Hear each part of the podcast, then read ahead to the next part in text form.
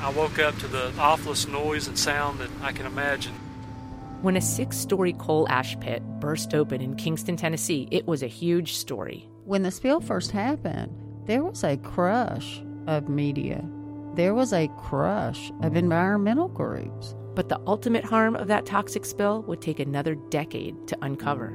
There's going to be a lot of widows, a lot of widowers. Listen to Broken Ground, a new podcast digging up environmental stories in the South. Available April 22nd, wherever you get your podcasts.